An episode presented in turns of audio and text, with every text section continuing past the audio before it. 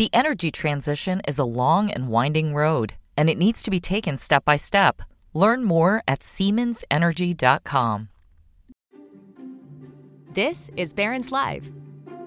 Each weekday, we bring you live conversations from our newsrooms about what's moving the market right now. On this podcast, we take you inside those conversations the stories, the ideas, and the stocks to watch so you can invest smarter. Now, let's dial in. Hello, everyone, and welcome to Barron's Live, our daily webcast and podcast. I'm Lauren Foster, a senior writer at Barron's. Thanks so much for joining us for what I hope will be a, a very timely and practical conversation on investing during stressful times. I'm delighted to have New York Times bestselling author and psychologist Dr. Daniel Crosby as my guest. Daniel is Chief Behavioral Officer at Orion Advisor Solutions and also host of the podcast Standard Deviations. Welcome, Daniel.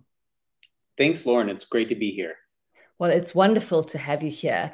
I'd love to start the conversation with some broad perspective on volatility. You know, the theme of today's show is investing during stressful times. And there's no denying that the past couple of months, certainly the past couple of years, have been stressful. You know, we've had a global pandemic and now, you know, war in Ukraine. So you've done some research into market volatility. So let's start there. Tell us what you found and perhaps why knowing some history might help investors during periods like this. Well, it's a great question, Lauren, and I'm I'm a believer that that happiness is reality minus expectations. So I think our expectations of how markets uh, will operate are highly predictive of, of how happy are, we are with our results and how uh, well we are able to behave. So, what I think most people don't understand is just how average many of the things that we've been through recently are from a market perspective. Now, there's nothing average about the last two years by any sort of stretch of the imagination, but I think that we can confuse the the uh, the the craziness, the wildness of the last two years on from a personal front with how wild it, it really is not from a market perspective. Mm-hmm. So if we look uh, since World War II, there have been 84 declines of about 10%. And in fact, we we have come to expect these about every 16 months on average, but the average recovery time has been about one month. So every time there's a 10% dip in the markets, I think that the media and indeed investors treat it like it's the end of the world. Uh, but if we look back over even the last 40 years, the average intra year drawdown has been about 15%.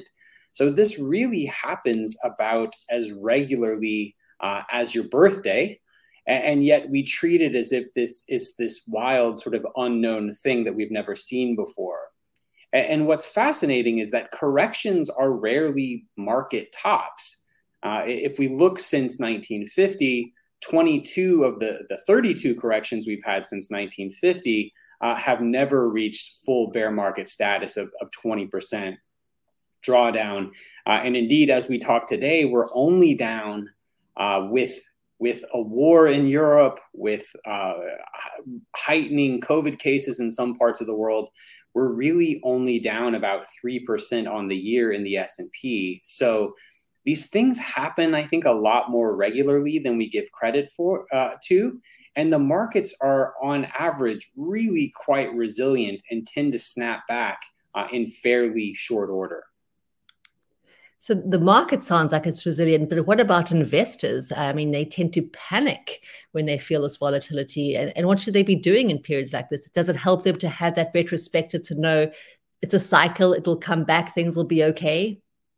Yeah, I really, I really think that perspective matters a lot, and that's why educating folks on on these sorts of statistics that we've just talked about is is so important. And I, you know, when you look at the behavior of market participants uh, during even the worst of COVID, most folks really stayed the course, and that that accounts for the, of course, the the rapid snapback uh, in in values. But most people did a really good job. And i think i think one of the things if there is an upside to all of the tumult of the last you know 20 or so years it's that folks are learning the lesson in a very visceral way that staying the course remaining patient uh, and, and sticking with your plan is the thing to do so i think this perspective is important and i think it's important to, to tease apart the humanitarian impact of some world events from the market impact. You know, the, the humanitarian crisis in, in Ukraine is undeniable. And we are rightly moved, we are rightly emotional, we are, you know, uh, correctly pulled to action with respect to, to being charitable and, and trying to find ways to, to lessen human suffering. But when we look at uh, the way that markets usually react to geopolitical events, if we look since World War II, the, the average drawdown in sort of a large war or a geopolitical event has been about 6%. Uh, and the recovery time has taken about a month and a half. So I think sometimes there can uh, be a tendency to conflate the human toll of a geopolitical event with its market toll and those things tend to be uh, distinct considerations. So let's spend a little bit of time on human behavior. You know, you're an expert on the psychology of investing, and I mentioned in the intro that you're an author. Your most recent book is The Behavioral Investor, and that explores, you know, how sociology, psychology, and neurology all impact investment decision making. And often we're our own worst enemy when it comes to making decisions walk us through like the four primary behavioral pitfalls and perhaps give the audience some simple ways to address each of them yeah great question so i'll, I'll sort of take them one at a time and, and talk about what we can do in writing the behavioral investor lauren one of my goals was to simplify the universe of investor misbehavior because there has been this huge proliferation of of research, which is great, uh, into all the ways that we're fallible and irrational and, and deviate from from sort of perfect utility seeking. Uh, but the bad news is that there's now over 200 documented ways that we can sort of get this wrong, and that's not necessarily useful information. You know, to be told, look, there's 200 ways that you can mess this up. Good luck. And so what I did was I looked at those 200 and some odd biases and, and found that there were just about four primary meta biases that underpin them. And they are ego, emotion, attention, and conservatism. So I'll, I'll take those one at a time. Ego is the various forms of, of overconfidence. Uh, it really has three parts. It's believing that we're we're better than average. You know, we're smarter, uh, funnier, better looking, et cetera, than average. We're all sort of familiar with those studies. Um, it also means, though, that we believe that we're luckier than average. Uh, we tend to own the optimistic and delegate the dangerous, and, and, and that we're more prescient about the future than average. So the the net net of this is that we sort of move through the world thinking that we're better informed and better equipped than than we actually are. so there's a there's a few things we can do about this to overcome it. The first and easiest thing is is candidly just to diversify our portfolios. Uh, diversification is really sort of uh, the embodiment of humility and just sort of shrugging your shoulders and saying, "Look, I don't I don't know what's going to do well next, but I do know that I'm going to own it." You know, another thing that uh, the the great scientist and science educator Richard Feynman talked about was was something that he calls teaching about toilets. So he did this quirky thing where he would ask people uh, if they knew how a toilet worked, and indeed, most people said, you know, yeah, I, I do know how a toilet works. And he would say, okay, well, great. Uh, teach me how a toilet works. And when they were put on the spot uh, to, to teach a construct, they realized that you know they use a toilet every day but they don't have any real sense of how it works so the analog for investors is if, if we want to if we feel passionately about uh, something about an investment one of the best things that we can do to expose the the shortfalls in our thinking is to teach other people or to explain it to someone who has no understanding of of this idea or how markets work that does a great job of exposing uh, flaws in our thinking.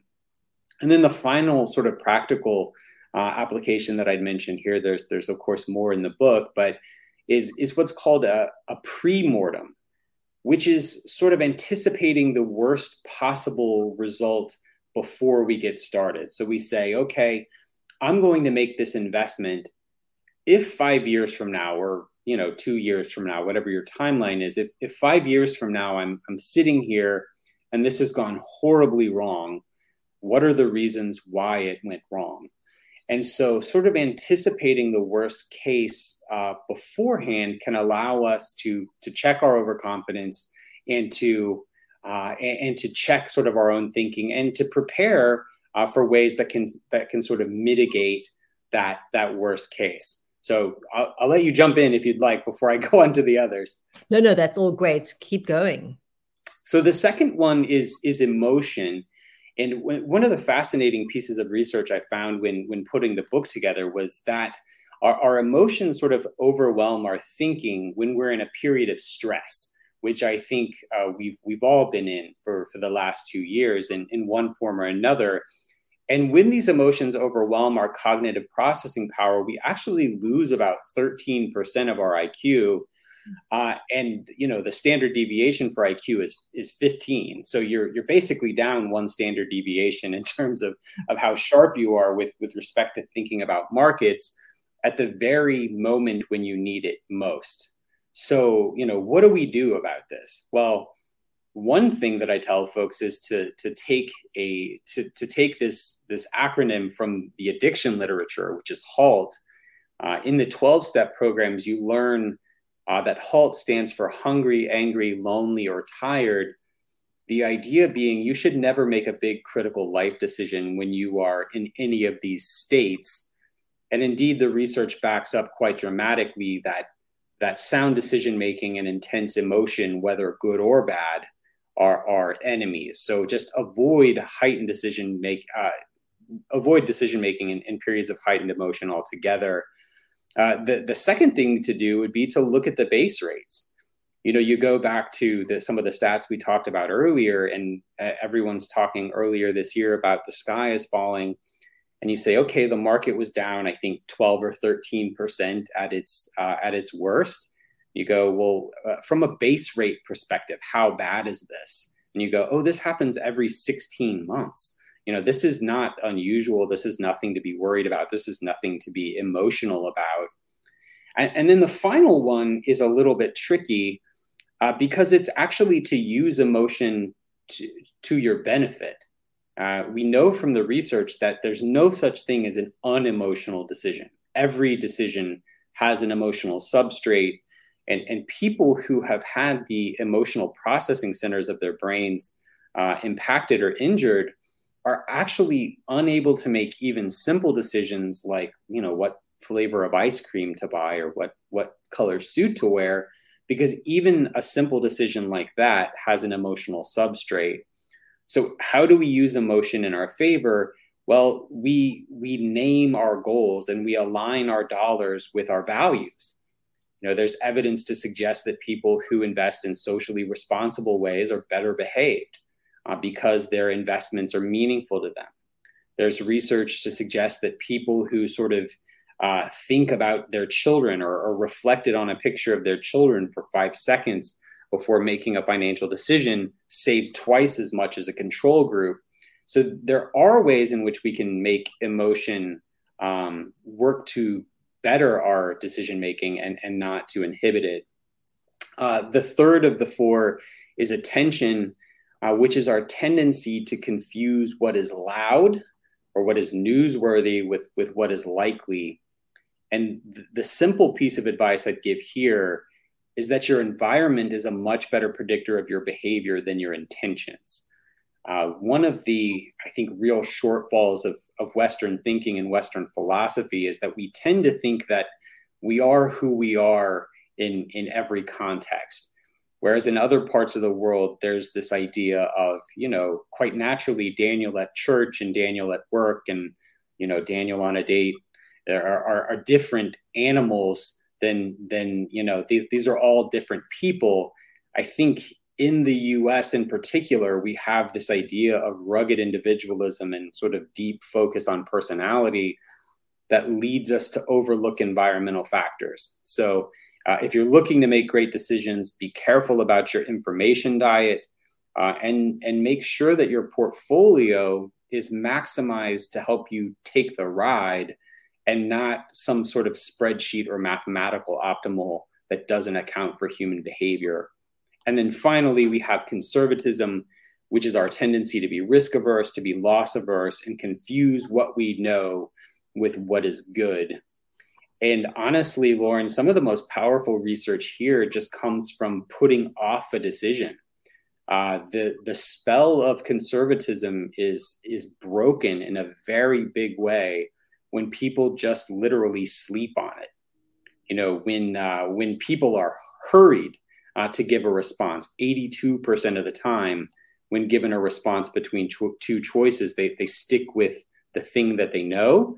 And it's almost 50 50 between equal choices when people are just given a little time.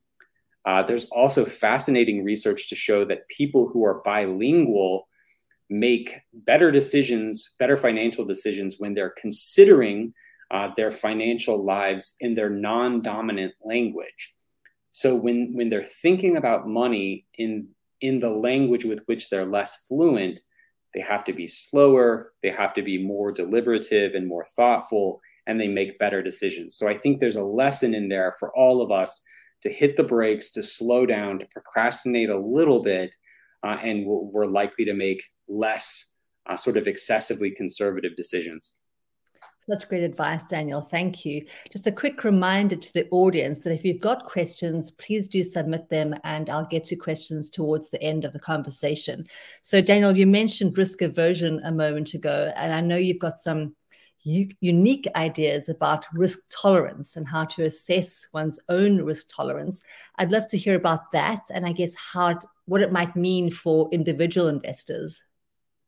Yeah, so one of the things that we've done at Orion is we've we've created a three-part measure of risk that we think better represents uh, the, the behavioral element of risk.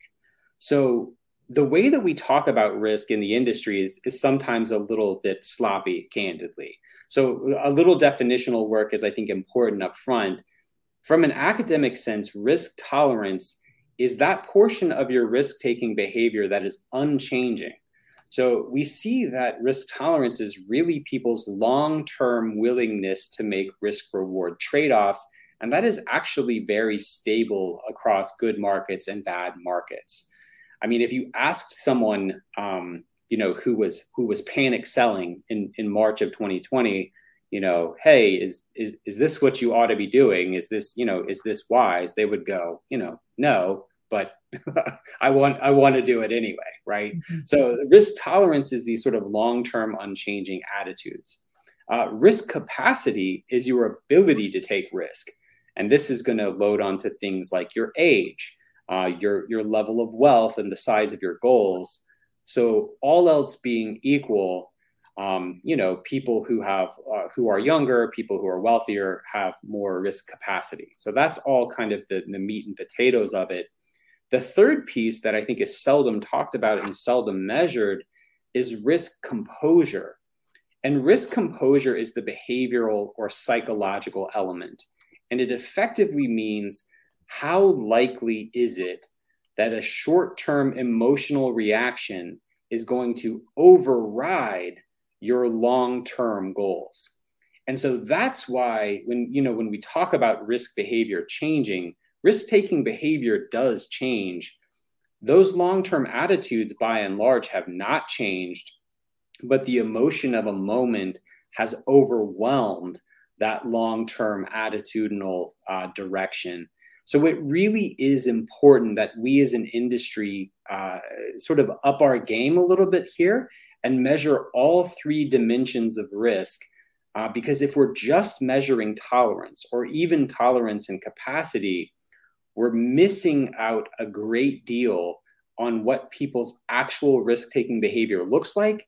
And that's leading us to design portfolios that are mathematically optimal or sort of spreadsheet optimal, but are not behaviorally optimal and don't have real world application. That's great. That's really practical. So, you know, uh, Daniel, one of your roles at Orion is behavioral coaching. And I've heard you mention this sort of knowing doing gap. What's your advice for, you know, financial advisors who may be listening in on coaching clients through these very volatile markets? Yeah, a, a, quick word on the knowing doing gap. My favorite, my favorite stat here uh, that that illustrates that There's lots of good ones, but my favorite stat is that uh, doctors and nurses smoke at a rate that's that's considerably higher than the average population. So nurses smoke at at nearly double the rate of the average American. And so here you have well educated, smart, good hearted people who spend their days lecturing us on the dangers of, of you know, bad, uh, bad health behaviors. And then after hours, go home and, and do the very thing that they've counseled us not to do. And we even see this in advisor portfolios. You know, uh, there's no doubt that financial advisors help their clients uh, make great decisions. We know from research out of Canada that the impact of working with an advisor is really dramatic.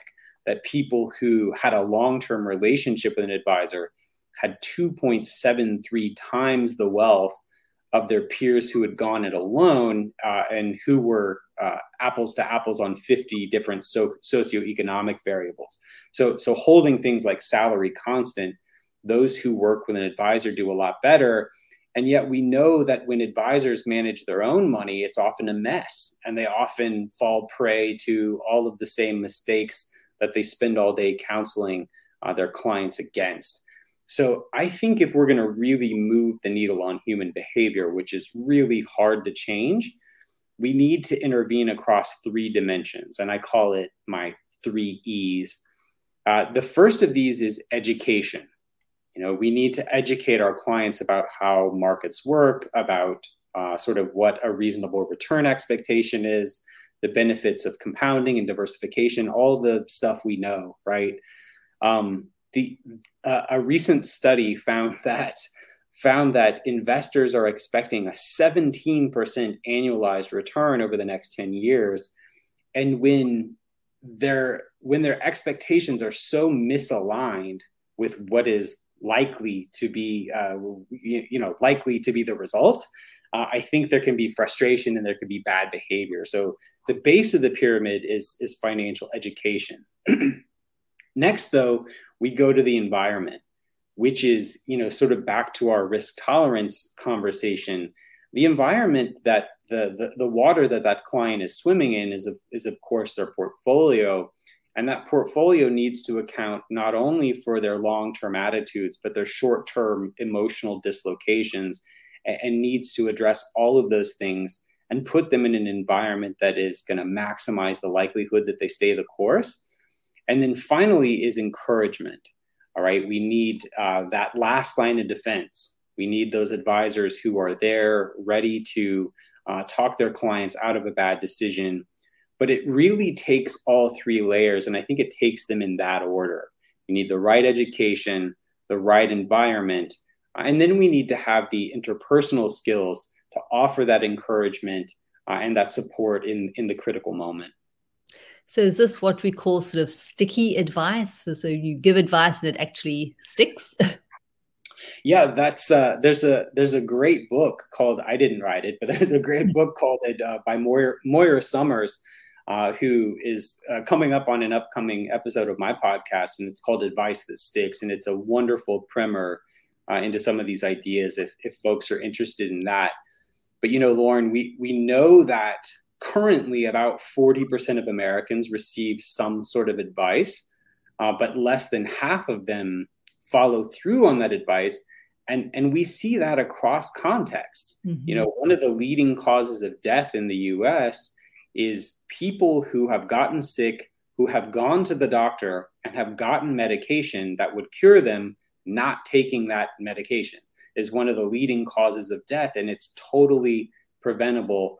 So we need to be thinking about not only are we giving good advice, which is almost universally the case, mm-hmm. but are we giving advice in a way uh, that makes it easily implementable and that's consistent with with human behavior.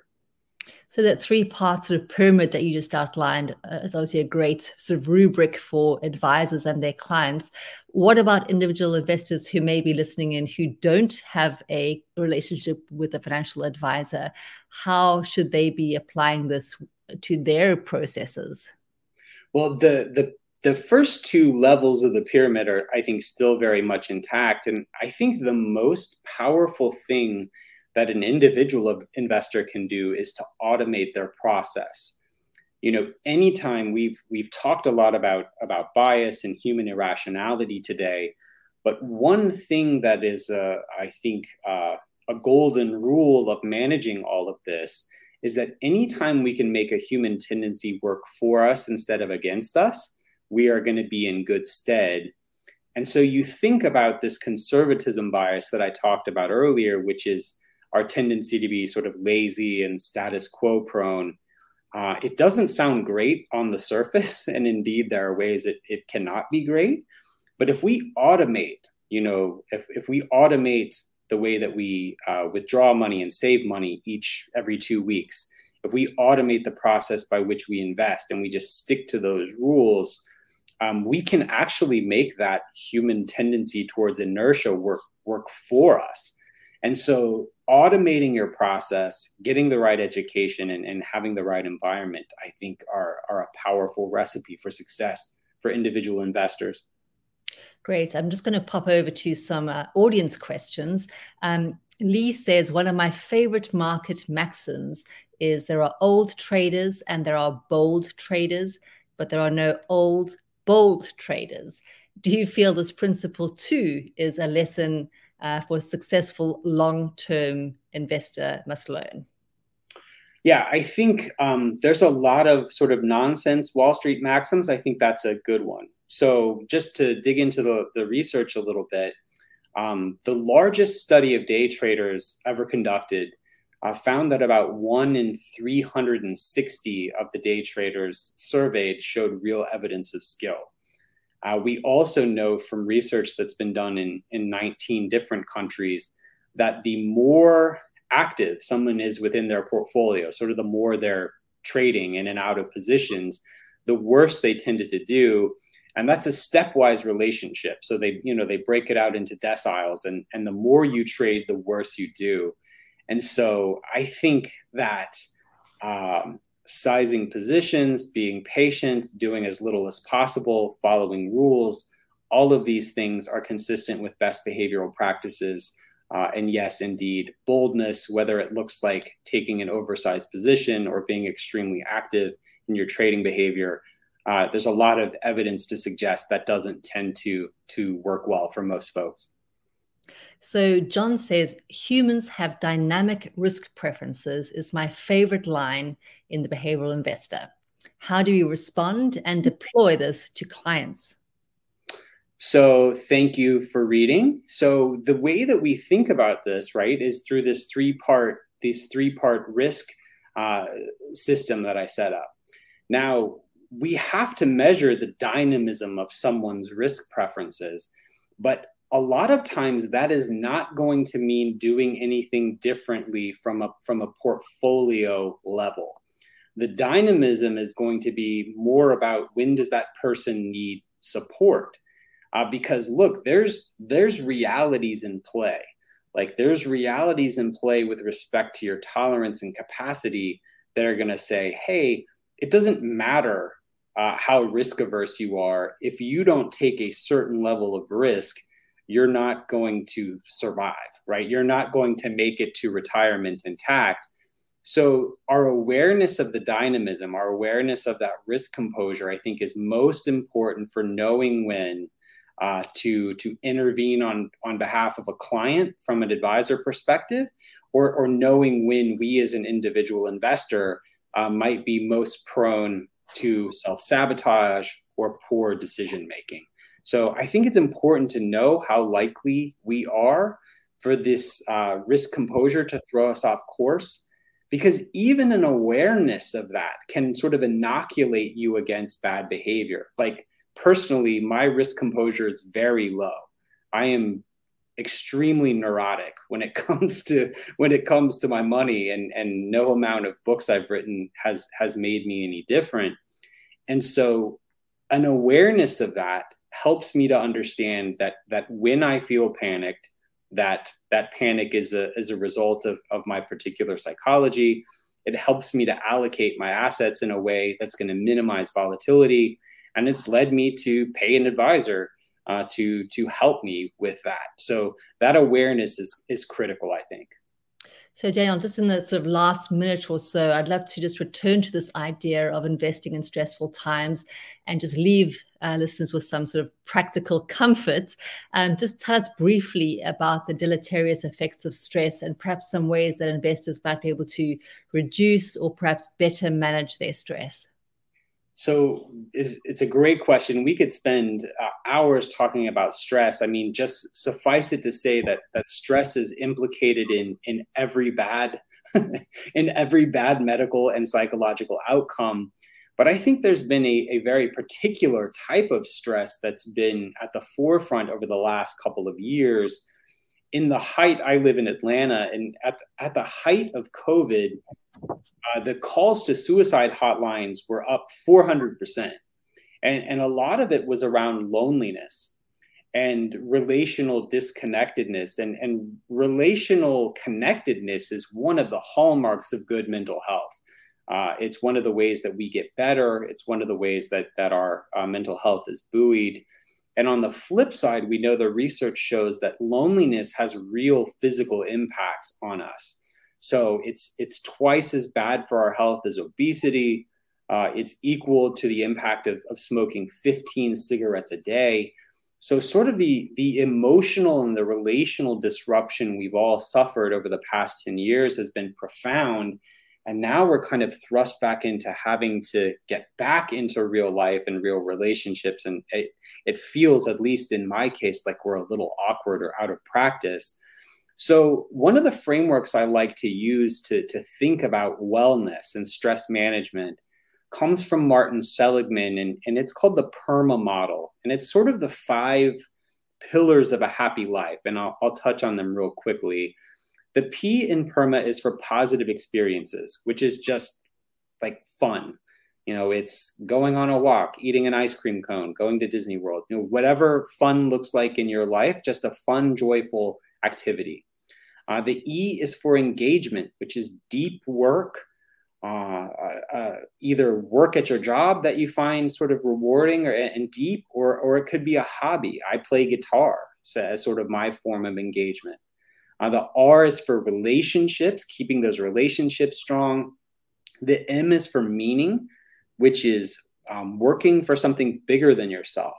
It could be a, a spiritual or religious practice. It could be volunteerism, yoga, charitable activity, a hundred things, but sort of getting outside of yourself and, and uh, attending to uh, the well being of the world and the well being of your spirit.